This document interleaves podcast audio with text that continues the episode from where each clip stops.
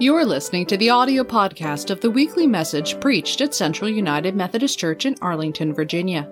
You're invited to worship with us in person on Saturdays at 4:30 p.m. or virtually through Zoom or Facebook on Sundays at 10:30 a.m. Visit us at www.cumcballston.org. There you can learn more about our congregation and how we worship God, serve others, and embrace all. Our scripture reading is taken from Micah chapter 6, verses 6 to 8 from the Common English Bible. With what, with what should I approach the Lord and bow down before God on high? Should I come before him with entirely burned offerings with year old calves? Will the Lord be pleased with thousands of rams, with many torrents of oil? Should I give my oldest child for my crime? The fruit of my body for the sin of my spirit. He has told you, human one, what is good and what the Lord requires from you to do justice, embrace faithful love, and walk humbly with your God. The word of God for the people of God.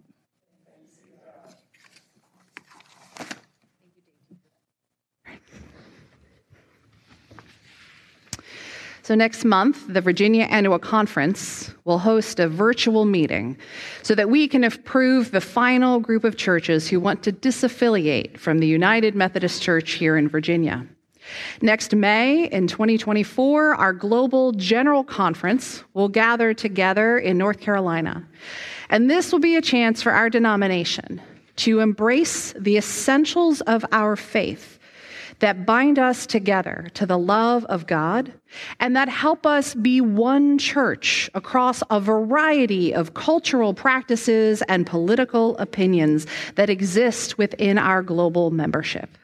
It'll be a chance for us to put our energy into being for something instead of arguing about what we are against to recommit to our mission, to make disciples of Jesus Christ for the transformation of the world. And so this month, we are going to be looking at what makes our identity as a United Methodist congregation essentially bind us together with four different elements of faith. Now, some of you were born and raised Methodist, some in this very church. And some of you have come to become Methodist after being part of another Christian tradition or maybe becoming a Christian here at Central and only being Methodist for a few years as an adult. And so we're going to look at four of the pillars of our Methodist identity over the course of this month long series called BUMC. Now, this was actually created by someone at the denominational level because they wanted people to have an opportunity to share their stories about why they follow Jesus and call the United Methodist Church their home. And so there's a chance if you go onto social media and you type in hashtag BEUMC, that you'll see all sorts of videos or written testimonies from folks who share why they follow Jesus and they call the Methodist Church home. If you have a story that you want others to see, just type it up or record a video and then make sure to add that hashtag BUMC. We call John Wesley the founder of the Methodist movement. He was an Anglican priest. He never wanted to start another church. He simply wanted to revive the people who were already in that Church of England and then the people who were here in America worshiping in the Anglican church. As part of this revival, he gathered people together to hear him preach in fields, and he also had a very, very clear system of discipleship. He had people commit to meet together once a week in a band, a group of three or four other people. And there was a high level of accountability in these weekly meetings. And then he had people also meet together in a class typically about 12 people in a class so that they could study scripture together and they could also hold one another accountable for their spiritual growth. Reverend Wesley believed that if we pursue holiness of heart, there will be clear evidence in our life. The fruit of the Spirit will be visible not only to us, but to others around us. And he believed the fruit of this discipleship would be clear in an individual and also in a group, that you could see God at work. He once wrote, It is expected of all who continue to be part of the Methodist society and classes that they should continue to evidence their desire for salvation by doing good, by being in every way merciful as they have an opportunity doing good of every possible sort as far as possible to all. In many ways, those weekly gatherings of the bands and the classes functioned in a similar way that 12 step groups do today. People who struggle with addiction gather with others who may struggle with addiction to alcohol or drugs or food or sex or gambling or pornography. And as they gather together, they commit to support one another in their search for sobriety and abstinence. They offer support and accountability for people who want to be freed from the bondage of addiction. Those early Methodists knew of their sin in their life, and they wanted to be freed from the bondage of sin. So they gathered together to support one another in their pursuit of salvation and holiness of heart. Our scripture lesson from the prophet Micah begins from this perspective of acknowledging our human brokenness and our need to seek healing from God. The prophet asks us, With what should I approach the Lord and bow down before God on high? Should I come before him with entirely burned offerings, with year old calves? Will the Lord be pleased with thousands of rams or many torrents of oil? Should I give my oldest child for my crime? The fruit of my body for the sin of my spirit. Micah is presenting these increasingly extravagant offerings, suggesting that we might earn or buy God's favor. He mentions all of these things, but then he quickly dismisses these extravagant gestures because he knows that God desires something more meaningful. He knows that it is not possible for us to buy or earn God's love and forgiveness. When we acknowledge our sin, when we admit that we are powerless over the sin in our life and we need a Savior, this is all possible because of God's prevenient grace. The grace that goes before us, that allows us to say yes to be freed from the bondage of sin. When we cooperate with God's grace in us, then we see the evidence of the fruit of the Spirit that God is at work in our life. And so Micah tells us what is required. The Lord requires this to do justice, to embrace faithful love, and walk humbly with your God. Now, the second part, to embrace faithful love, has been translated many ways. In some translations, we'll see the word kindness. In other places, we will see the word mercy. Sometimes we'll see the word loving kindness. It is all to embody the character of God who has kindness and mercy and faithful love for us as humans. And so when we follow God, we too can embrace this sentiment. Micah challenges the prevalent belief that external religious rituals are what is sufficient to please God. He pushes us to recognize that there is more than just showing up and bringing your sin sacrifice. He, like Wesley, knew that God desires a transformation of our hearts. We believe as Methodists that when the fruit of the Spirit is at work and evident in our lives, that it will then lead us to seek justice as God's people, we work together to take action for the well being of all. And that is why we, as Methodists, are God's people who seek justice. Now, that word justice may conjure a few images in your mind. You might be picturing a gavel used by a judge at a sentencing. You might picture the Lady Justice statue with a blindfold. Or you might have terrible images of vigilante justice. But today I want us to turn our attention to restorative justice. This is a model that incorporates justice, mercy, and humility, just as Micah tells us God wants to see in God's people. Restorative justice is rooted in the expectation that God's peace, God's shalom, can be experienced in this life, in this world, not just in some future world to come.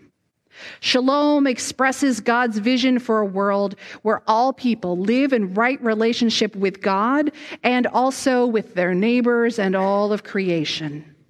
Our lives are an interconnected web of relationships. We start close to home with our friends, our family, our neighbors, extending out into the community, our acquaintances, and the people that we don't yet know, but who we have a connection with because we live in the same area.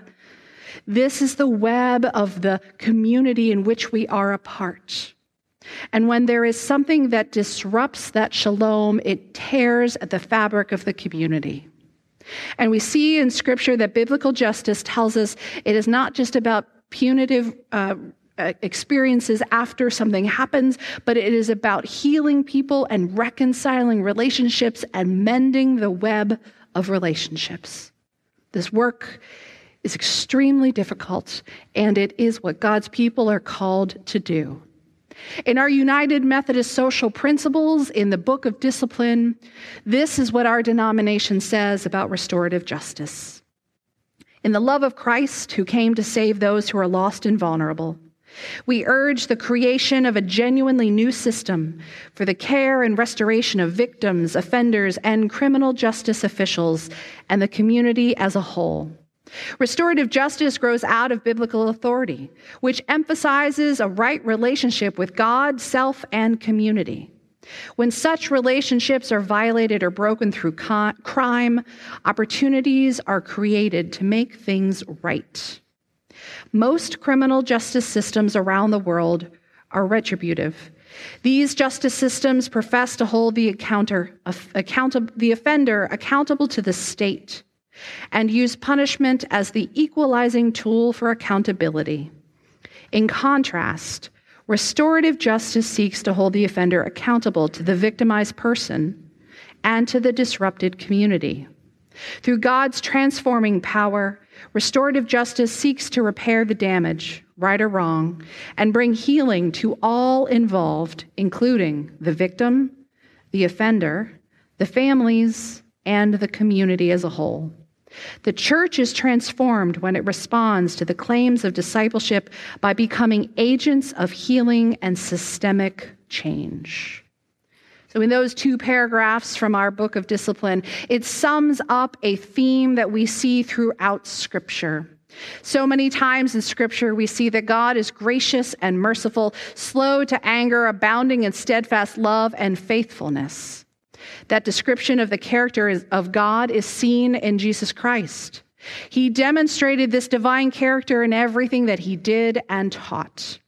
And we have the possibility of practicing restorative justice only because God's Spirit is present in us and because Christ can offer that same love and justice and mercy through us to others.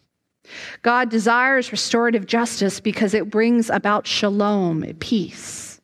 And God wants us to put this into practice in our everyday lives. God longs for us to be in right relationship with each other, within our communities, and with the earth. That is the ultimate goal, is to experience God's shalom.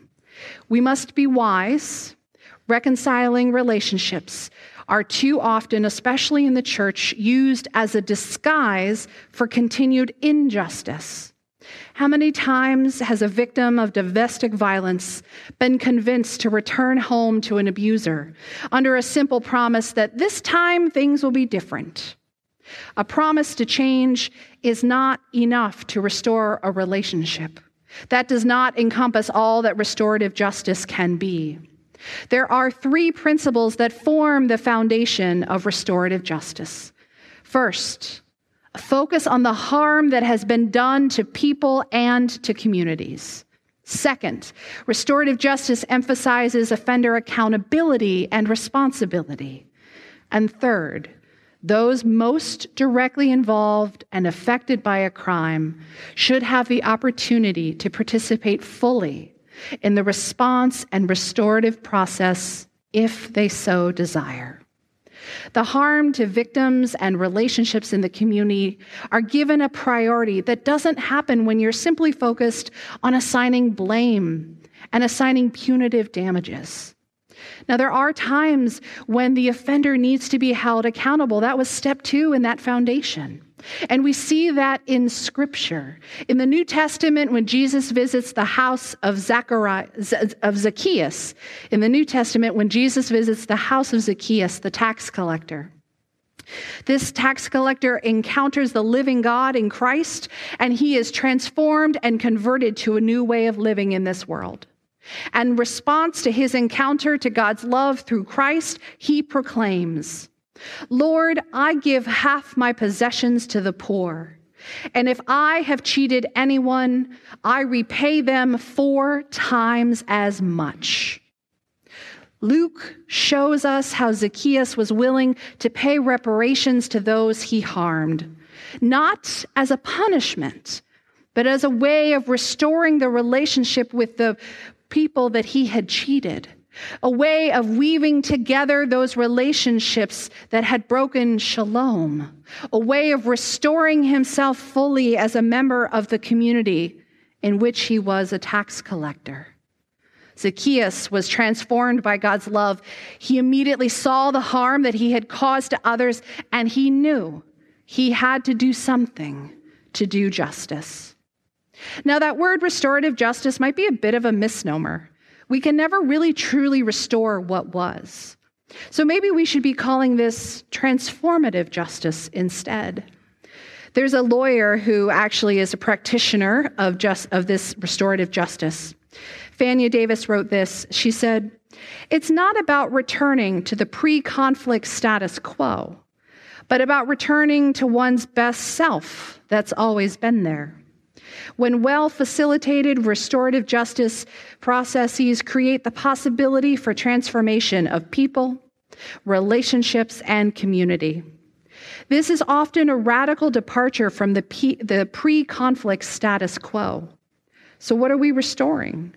For me, it's about restoring the part of us that really wants to be connected to one another in a good way.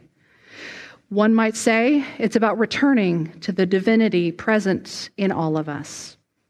Now, I don't know what Ms. Davis's faith is like today, but I know that as a child, she grew up in Birmingham, Alabama, and was a member of a congregation in 1963 that was a victim of a bombing where two of her Sunday school friends were killed.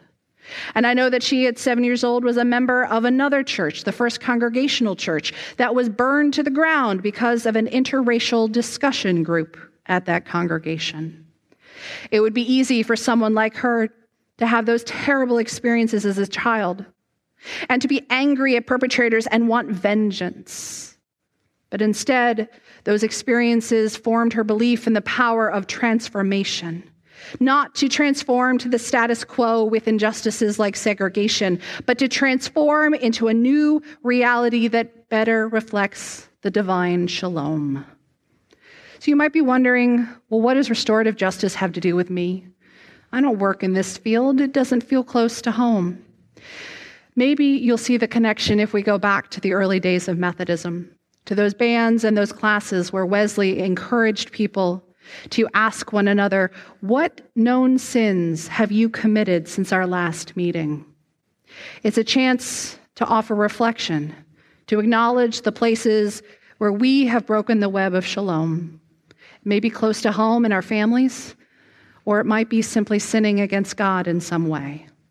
But the expectation in those groups was that they would acknowledge the sin as the first way of restoring the relationship between God and God's people and between one another as humans.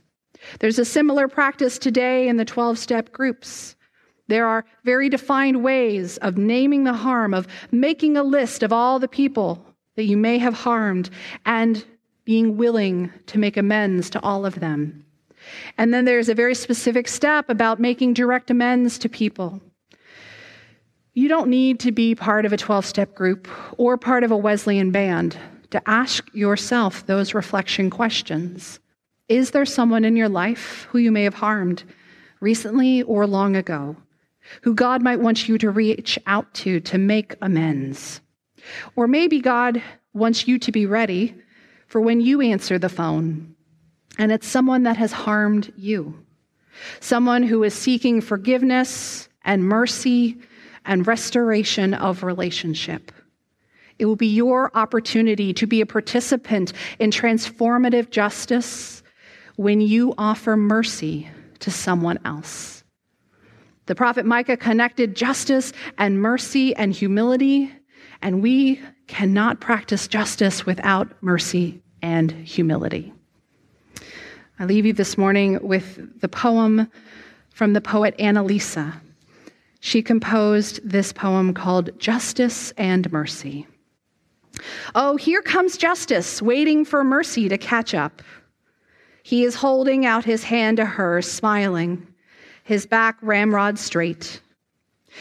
And stooped mercy is climbing the hill behind him. Her back is bent, knees almost given out. From the time spent kneeling by bedsides and on the side of the road with the destitute. But justice always waits for mercy to catch up. He will not arrive anywhere without her in his wake. She being the one to wipe tears and hold hands and restore the small flame of hope in people's hearts. Justice is an earthquake the people hear coming, and mercy so discreet they don't always know when she's made her entrance. She will sweep the floor of shattered glass, make up beds, offer sweet tea. She will take the children in her arms, read them a story. And when justice is spent, leaving his upheaval behind him, mercy will be the nurse who disinfects and gently tends fresh wounds. People remember justice for his entrance, but mercy will be the presence that remains. Long after she has hobbled up behind his bright flame lighting the hill, that even on departing, she is turning, smiling, and waving her handkerchief, still damp from tears. And she is taking justice's hand, for even justice, without the shape of mercy at his side, is no longer righteous. So he waits for her, knowing in her backpack are carried the seeds of restoration, the redemptive grace that completes the holy work of change. Thanks be to God. Amen.